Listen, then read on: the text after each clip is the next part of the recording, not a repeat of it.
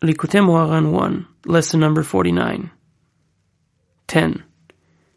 This is the explanation of the verse, He set up a tent in their midst for the sun.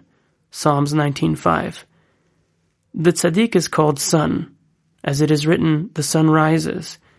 Ecclesiastes 1.5. And also Masechet Kiddushin 72b. However, the tzaddik's rising, that is, his perceptions, is only because of the Jewish people, as our sages of blessed memory taught on the verse, Go descend from Mount Sinai because your people have become corrupt. Exodus 32 7. For God told Moses, I gave you greatness only because of the Jewish people. Masechet Brachot 32a. This then is the explanation of the words, a tent in their midst, ohel. A tent connotes sunrise, as in, when his candle was shining, behilo. Job 29:3. And them means for them, that is, because of the Jewish people.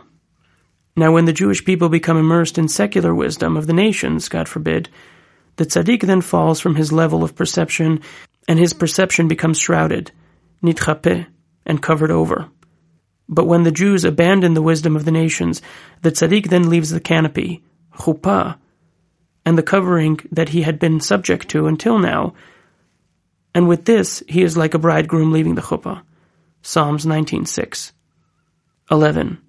The custom whereby the bride sends the groom a talit has a profound reason behind it, according to the Torah's mystical teachings. Similarly, the custom of shouting and saying Shabbat and humorous things at the wedding, and beginning by saying rise, all have a deep connection to the wedding. See more elsewhere, Rabbi Nachman's Wisdom 86.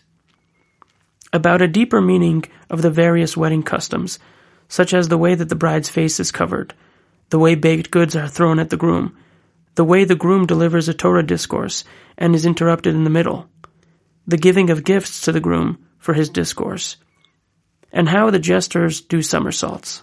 All of these customs are from God. Wondrous reasons are given for them there. This, however, is not the place to explain them. 12. A person must be like a warrior running in a race. Psalms 19:6 for even when a person merits to repent and to rectify the spiritual damage that he has done, he must still make up for the divine service that he could have performed during the time that he was out of the favor of God.